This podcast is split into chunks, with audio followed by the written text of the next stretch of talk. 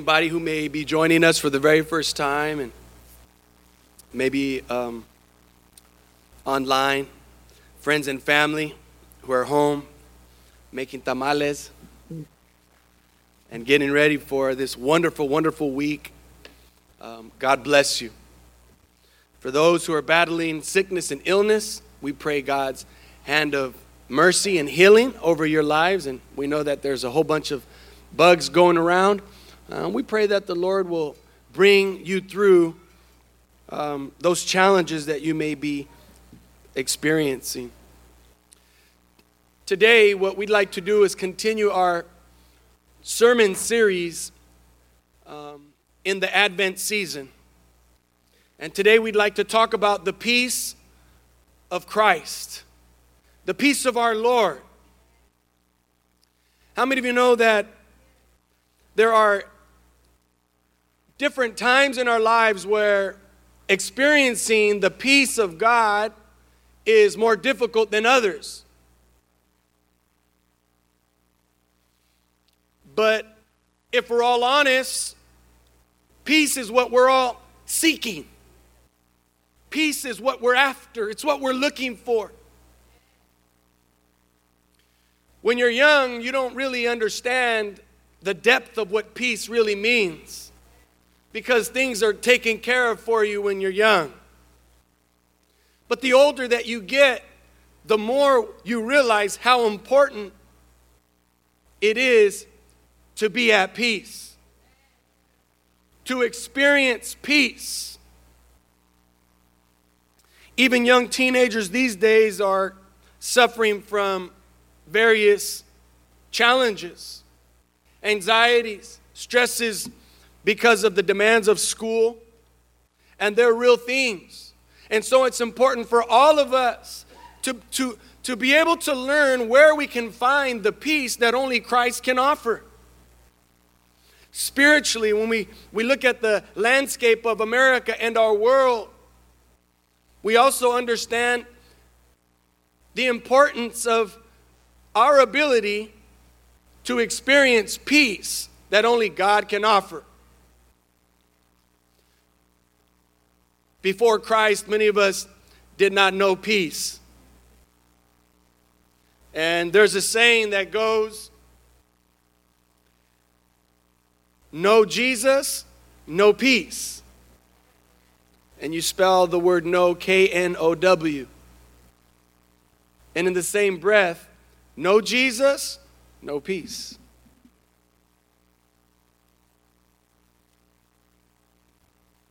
It's important for us to be able to communicate that truth to the world and for us to be able to experience that in our own lives. Today, I'd like to read a passage out of the book of Luke, chapter 2. And we're going to read the story of when the angels appeared to the shepherds, beginning in verse 8.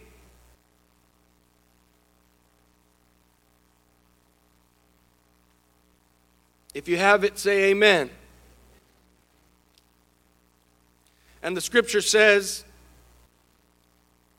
And there were shepherds living out in the fields nearby, keeping watch over their flocks at night.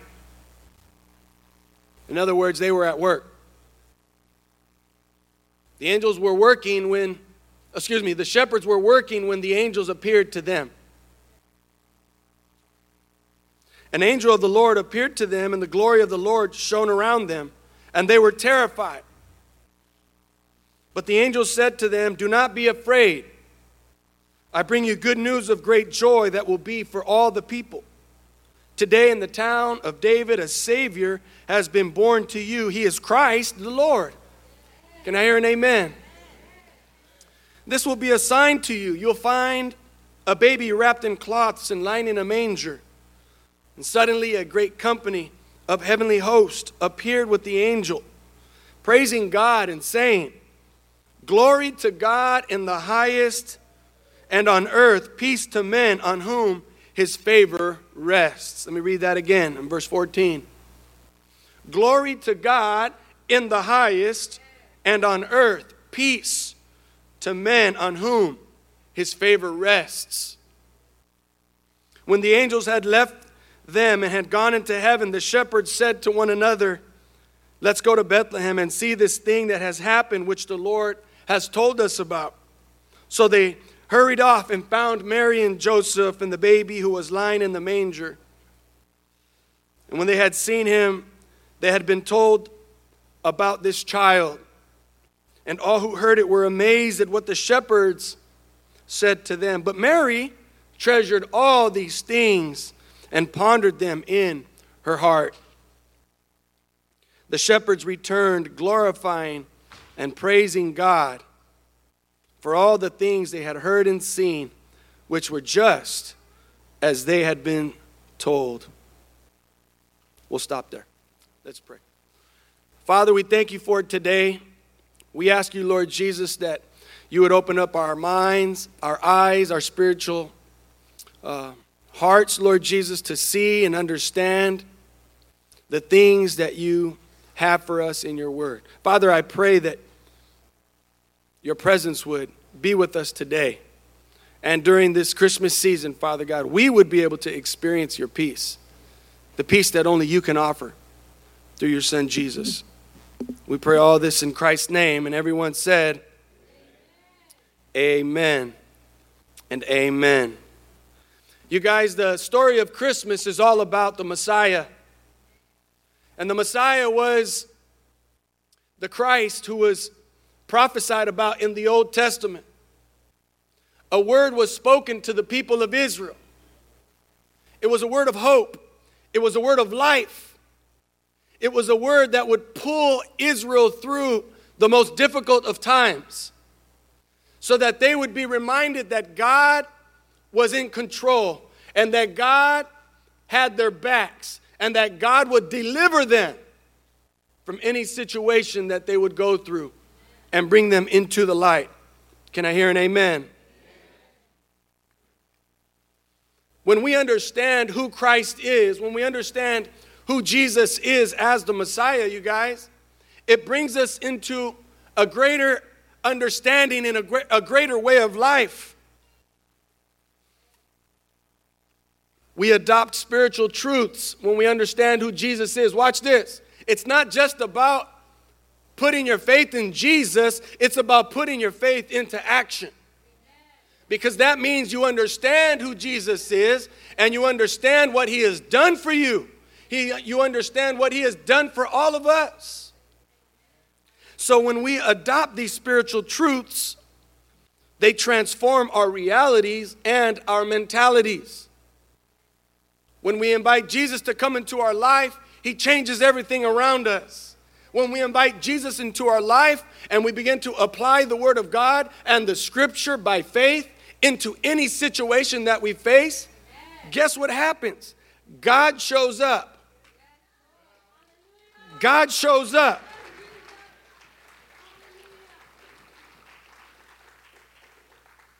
And He can do things for you that you never thought were possible.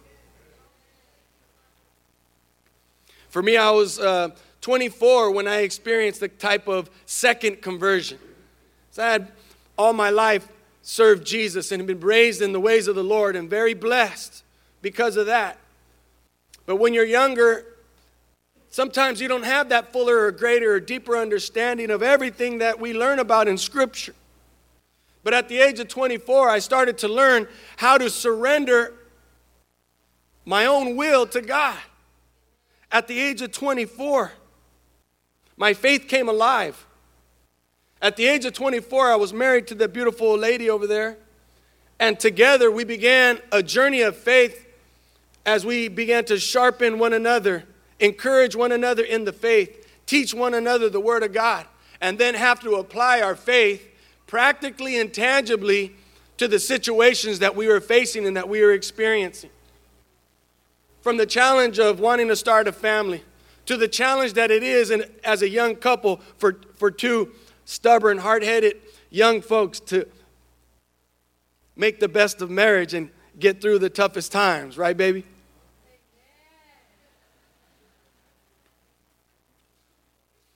It's where you the rubber meets the road in the faith. It's where we actually learn to not only call upon the name of Jesus, which is effective, and the blood of Jesus is effective, but we, we, we, we, we start to learn who Jesus is as the Christ, as the anointed one, as the king. That's what Messiah means. It means that you're the anointed one. And that's what Mashiach in Hebrew means. That's what Messiah means. That's what Christ means in Greek, Christos. So Jesus, the Christ, now has a new meaning for somebody who comes into their faith and begins to mature. And I remember at the age of 24, my faith started to mature. I realized that there was a whole lot of things that I had relied on in my own life and the way that, that I had always lived my life. You guys, I don't know if any of you are like this. You like to control everything. That's kind of like me. And then when you can't control it and you can't change your situation and things happen to you, all of a sudden that's when you start to learn about God. That's when you start to learn about trust. That's when you start to learn about faith. That's when you, you start to learn that you need others. That's when you start to, to learn that you need the Word of God. That's when you start to realize that we can't do it on our own. That's when you start to understand that you can't raise your children all by yourself, but that you need wisdom and counsel, and you need the help of the Holy Spirit, and you need the Word of God to, to create a covering and a, and a path for your life. And that's when our faith comes to life. And that's what Christmas is all about. That's what shining the light on the birth of Jesus is all about. It's the fact that we believe that Jesus, who is God, became a man and he was born of a virgin. Scripture right here that we read said that a Savior has been born to you. He is Christ the Lord. And one of the things that our Christ offers us is peace. The kind of peace that the angel proclaimed along with the, the heavenly host to the shepherds as they stood there shocked, frightened by this wonderful, wonderful event that just took place. Look what they said Glory to God in the highest, and on earth peace to men on whom his favor rests. Who does God's favor rest upon? It rests upon all mankind. But not everybody has put their trust in Jesus. And so sometimes we don't know how to tap into that peace. It evades us. But God wants to break into your life. God wants to break into our world. God wants to break into our church. Amen. And He wants to bring peace that only He can offer. Hallelujah. The kingdom that the Messiah establishes is countercultural and completely opposite of what the world knows. That's what Jesus, our Messiah, offers. Things like peace, love, hope, joy. The world would want us to find those things in other things, substitutes. But the Word of God teaches us that we can only find them in Christ and in Christ alone. The operative word for today is peace. Somebody turn to your neighbor and say, Shalom. Turn to your other neighbor, your second choice, and tell them, Shalom. Shalom is the Hebrew word for peace. And shalom also means harmony, wholeness, completeness, welfare, tranquility.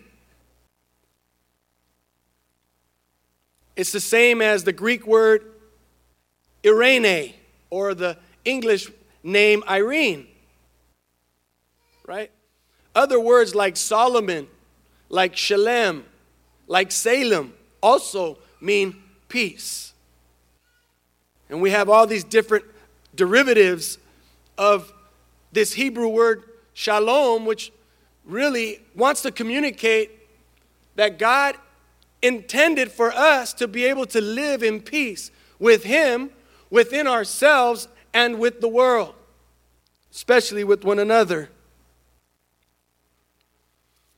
Eirene also connotes this idea of law and order that results in the blessing of prosperity, in unity, reconciliation, and also wholeness. And what is the opposite of peace? What is it when we when we lack peace? Adversity, fear, chaos, depression, doubt, anxiety, bitterness, uncertainty. How about disobedience? How about when we're running from God and what He is speaking to us? Sometimes those are the times of most spiritual unrest that we experience. Amen? Lack of peace leads us into all different types of behavior, different states of mind and states of being. But the Lord says, No, I want to take all of that and I want to replace it with the peace that only I can offer through my Son, Jesus Christ. And so I'd like to argue today that the peace of Messiah transcends your location, your situation, and your preoccupation.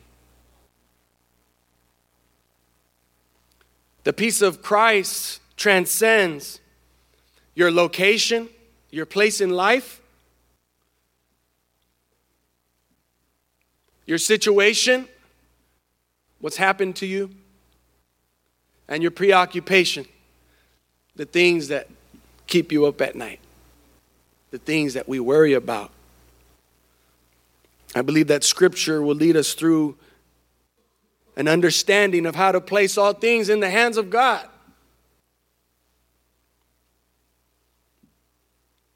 How to trust God. And first, the peace of Christ trans- transcends your location, where you are at. where you find yourself at today, whether married or unmarried, whether at a particular season in life, still working or retired, maybe in process, maybe in school.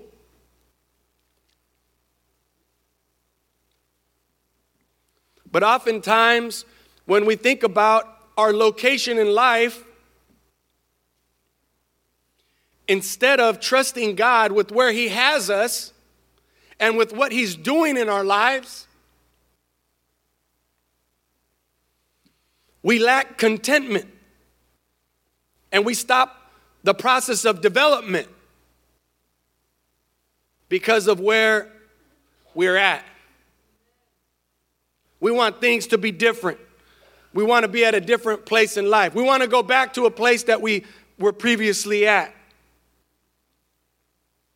If we're not careful and we're not content with the location of where we're at in life, then we start focusing on things like fame, fortune, lust, and desires that are not healthy for us to be contemplating or considering for our own lives. And that's a kind of thinking and a kind of mentality that can lead us astray, you guys. It'll rob us of the peace that God wants us to be able to experience right there where you're at right now. Right there where you are. Because only God can give you the peace that you need. Only God can bring the comfort and the consolation at that place where you're at as the Lord has you in process and has, as God is developing you. God's saying, don't short circuit the plan that I have for your life.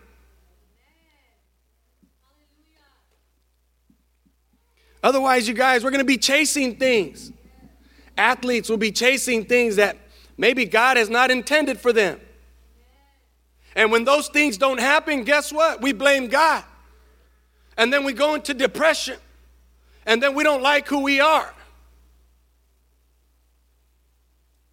But we have to trust God's plan for your life. Trust what God is doing in your life. Trust where God has you. Be patient. Amen. Amen. Isaiah chapter 26, verse, verse 3 says, you will, you will keep in perfect peace those whose minds are steadfast because they trust in you.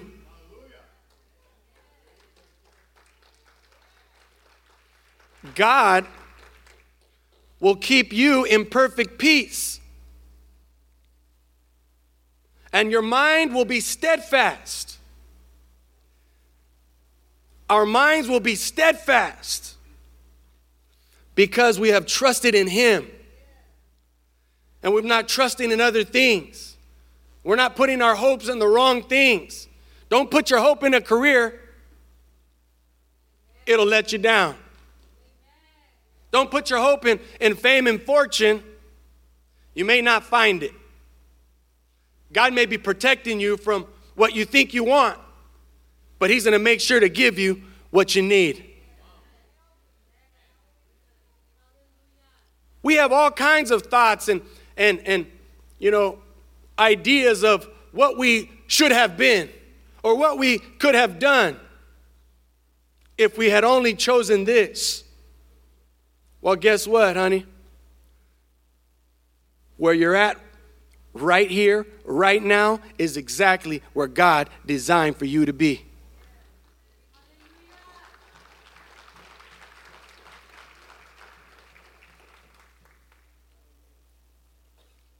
Trust Him.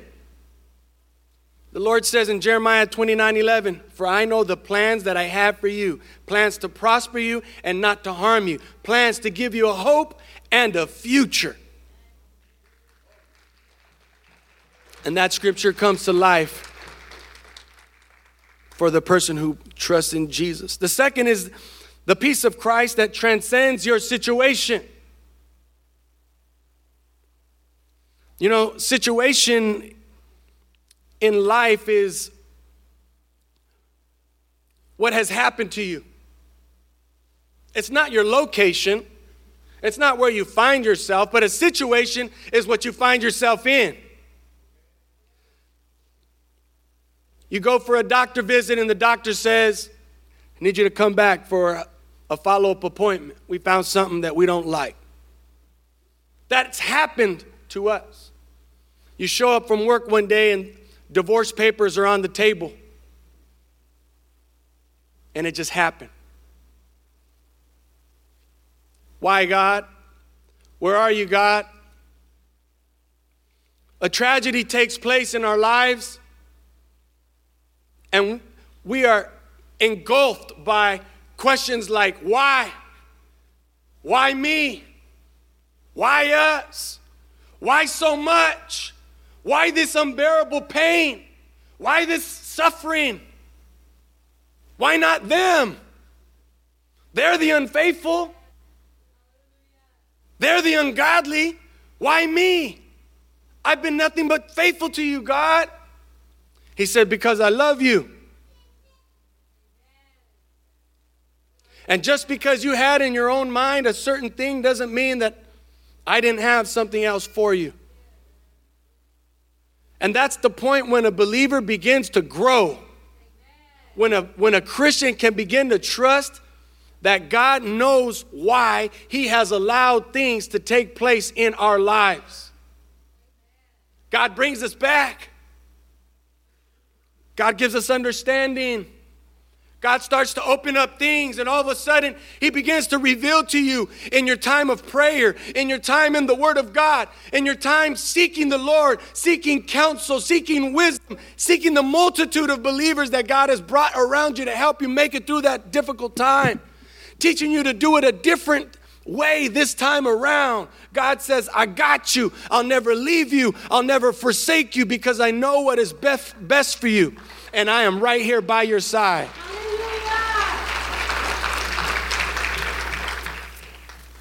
You see, when, when, when we get caught up with this idea of the things that have taken place and happened in our lives, our situation in life is much like the things that we have. What situation do we find ourselves in? What are the things that we have? We get caught up in things like comparison, Comparis- comparing ourselves to other people. Don't, don't let me get started on social media comparisons. Right now, there's, I don't know if you follow sports much, but I, I believe it's worth talking about. Right now, college sports have changed into like a professional sport. So everybody's transferring and everybody's looking for different schools. You can leave any school you want and start it with another school without any repercussions. And then high schooler athletes and amateurs are following social media and start to get caught up into seeing what is taking place and happening in others' lives. And that's not just happening in sports. Sometimes we are looking on social media and we get caught up into comparing ourselves to others. And most of the time, it's not even a, a true depiction of what's going on in that person's life. They're just better at smiling through a difficult time. So don't get caught up in all that. If you need to go on a social media fast on Fridays, do it. Turn the phone off. Tell your loved ones, this is where I'll be, this is when I'll be back. I'm turning my phone off. The other day, I forgot my phone at home. And my kids called me from one of uh, or no they called they called judah's phone because i was taking him to school and they said you forgot your phone. I said good. I'll come and get it later. Man i didn't go get that thing until later on that afternoon and it was the most peace that i had ever experienced in a day.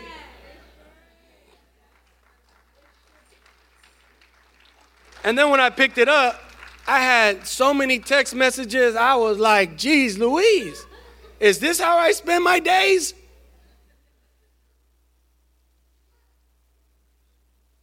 I have 45 text messages on three text message threads. It was crazy. But you know, when, when we're in certain situations in life, if we don't invite the peace of Christ to come into that situation, we're going to struggle. You're going to go down a black hole of wandering and wondering. You're going to lose sleep. You might start becoming somebody that you're really not.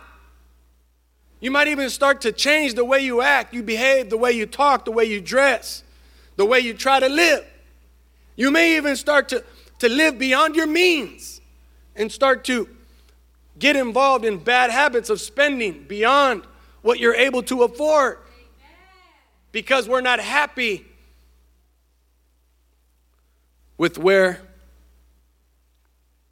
the Lord has us. We lose our identity.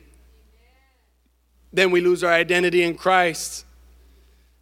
But the Lord wants to break into our reality along with the angel and the heavenly host and declare glory to God in the highest God's favor upon all and peace in your world, peace in your life. Hallelujah. Only Jesus can satisfy those things. He wants us to trust in Him. He wants us to experience shalom, peace. Eirene.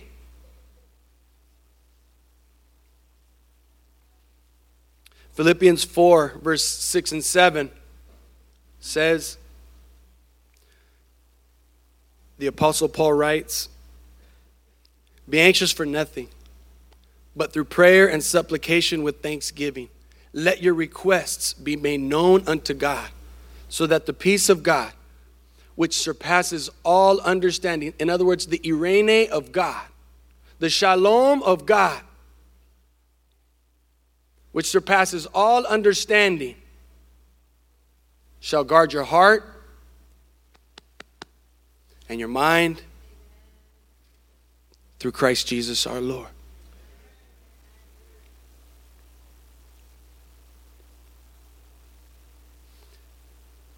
And thirdly, the peace of Christ transcends your preoccupation in life.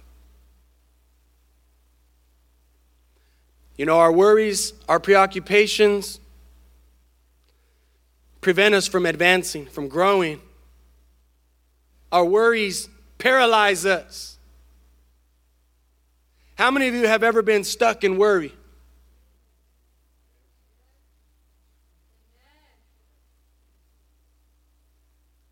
How many of us are worry warts and, and we, we wish that we can control everything? We're, we're parents to teenagers. We have to trust our parenting. We have to trust in God. Teenagers are going to be driving. Oh, no, I'm not in a rush. I don't want my kid to learn how to drive. Well, then you're hurting them. I want my kid to grow up. I just want to. Well, then you're stunting their growth in more ways than one. You have to trust God. You have to trust that God has a better plan for your child than you have for your child.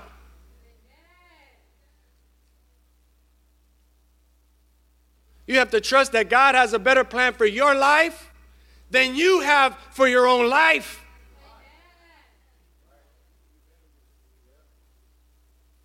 Because God will blow out of the water your craziest dream or imagination. God can do exceedingly abundantly greater than all of that. Especially when we invite the Holy Spirit into our life. Thank you, Jesus the Lord begins to take worries out of our hands, one finger at a time. Ah, ah, no, okay, fine. Here you go, Lord. And then all of a sudden you go, so that's what it's like to live in peace? Take it. That's what it's like, Father God, to trust I could breathe. That, that's what it's like to give it to the Lord and put it on the altar.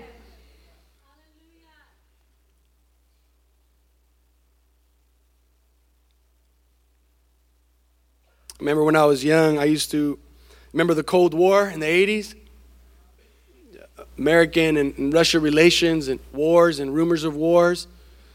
I remember as a young child being six and seven and hearing about all those conversations and the potential for war, nuclear war, and I used to be so terrified. I used to be so scared.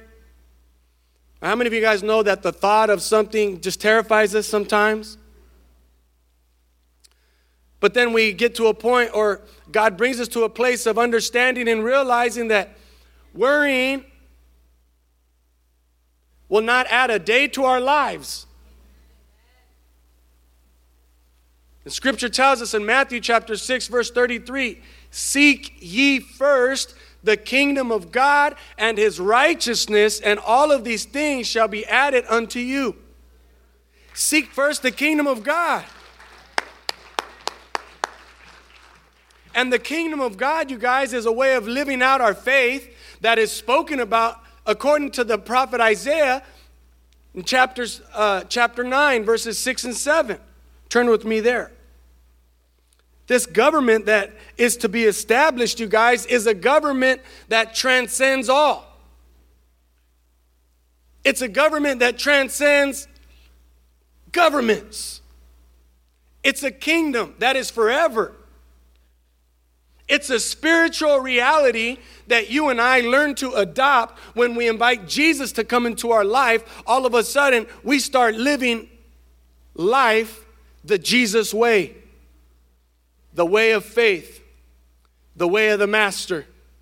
Look what it says in Isaiah chapter 9. Verse 6 For to us a child is born, to us a son is given, and the government will be upon his shoulders, and he will be called Wonderful, Counselor, Mighty God, Everlasting Father, Prince of Peace. Somebody say, Prince of Peace.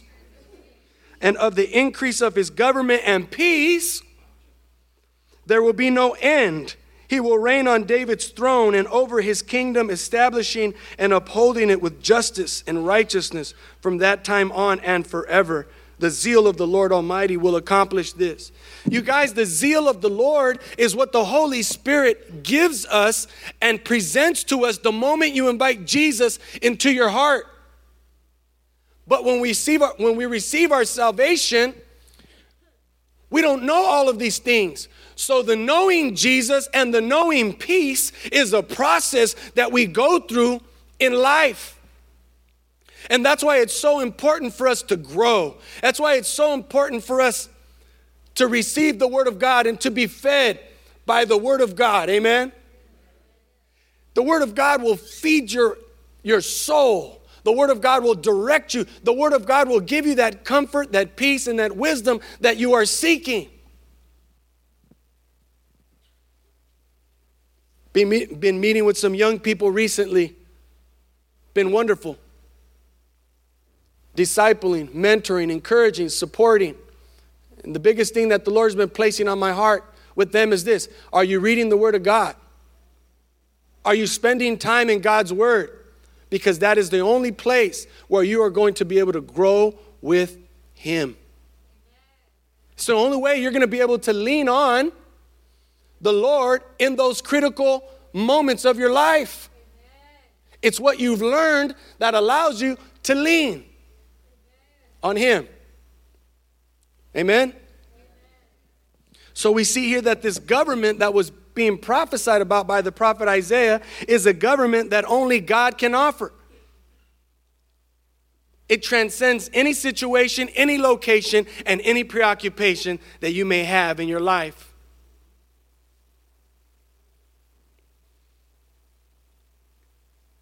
There's another scripture in the New Testament, I believe it's 1 Peter, where it says, Cast all of your cares upon him because he cares for you.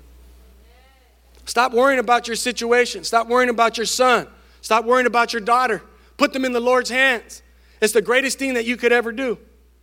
I told you the story about when I hit the baseball, I was 21 years old, and it took the life of my teammate.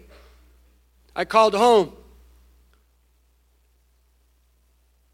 got my dad on the cell phone crying, sobbing, looking to my dad. Dad, what do I do? He said, Son, this is between you and God. I was expecting you guys something totally different. I was expecting a one, two, three. This is what you need to do. This is what you need to, you know, how you need to do it. This is where you need to go. And my pops just says, Go to him. And it's the greatest piece of wisdom and advice my father could have ever given me at the most critical moment of my life. I was 21 years old, you guys, and, and there were people praying for me, protecting my mind from thoughts that would have taken me in so many different places. People that were praying for me to protect my faith so that I'd learn to trust in God, learn to hope in God, and to learn to look to God for my answers and not to the world. Not to look for cheap, look to cheap substitutes. Because when cheap substitutes are done, your problem is still there. And we've all been there. We've all tried it. We've all tried to intervene in our own way to numb the emotions, to numb the hurt, to numb the pain. Some of us run away only to be lost in the, into the deepest and darkest place and recess in the world praying and trusting and hoping that the Lord would come and find us and pull us out. And that's what Christmas means. He's given you the peace that you're looking for. You have it right now, it's in your heart. His peace is with you, it's sitting with you right there where you are.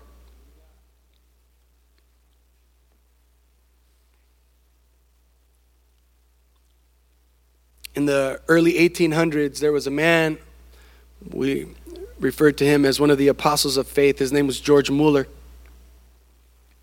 He was raised in a Christian home and there in Germany, actually, the area also known as Prussia. And his father said, I want you to be a minister because ministers make a good living and you'll be secure the rest of your life. And so George Mueller went about studying the seminary and read books about the Bible and prepared himself for ministry without having a true relationship with Jesus. And in his early years, all the way up until the age of 24, George Mueller couldn't overcome certain vices and behaviors that had plagued him and troubled him as a young teenage boy stealing, cheating, lying, deceiving, womanizing. You name it. He talks about in his memoirs the struggles that he had growing up as a young person. Never experienced peace until he met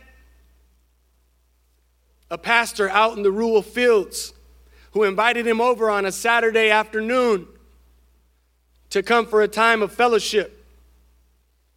And during their times of fellowship, the first day that they got together, the pastor said, Now we'll start with prayer. And they began to earnestly seek the Lord in prayer together with a few other young people.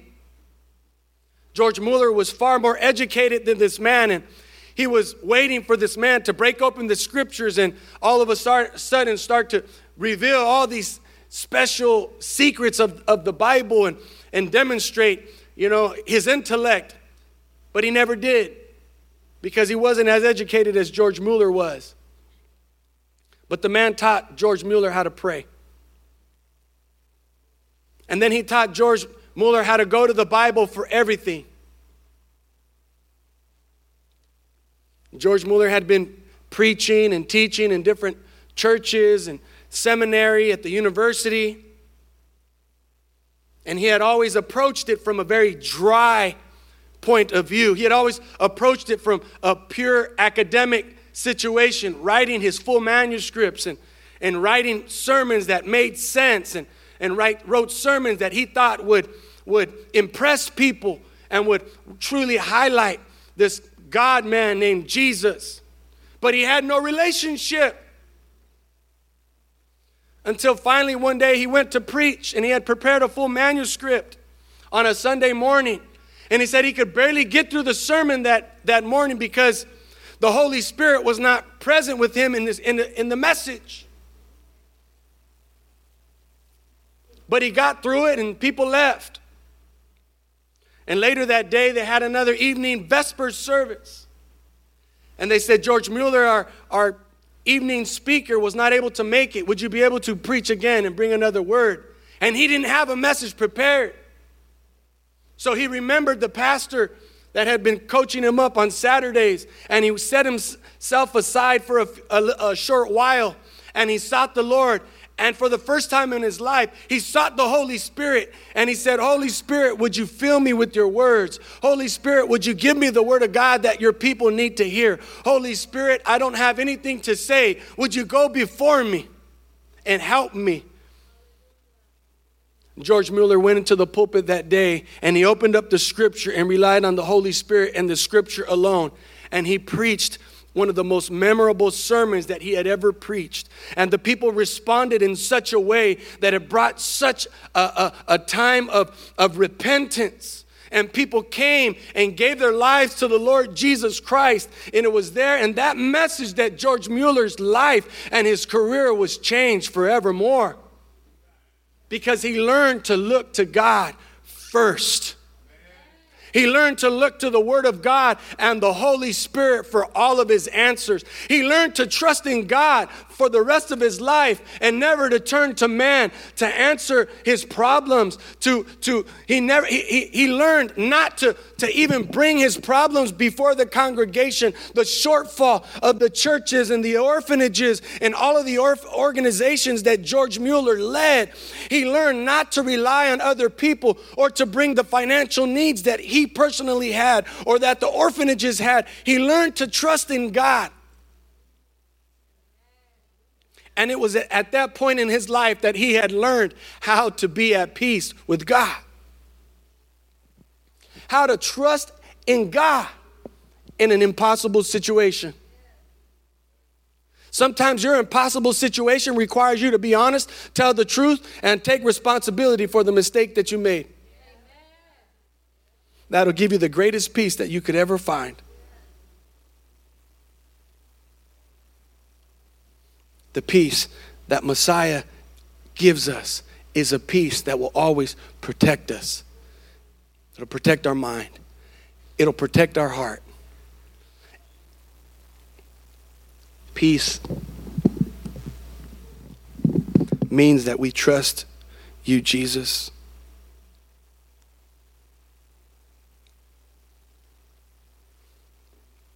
Peace means that this Christmas, you choose to do it His way. His way. Because His peace transcends our location, our situation, and our preoccupation. Let's stand.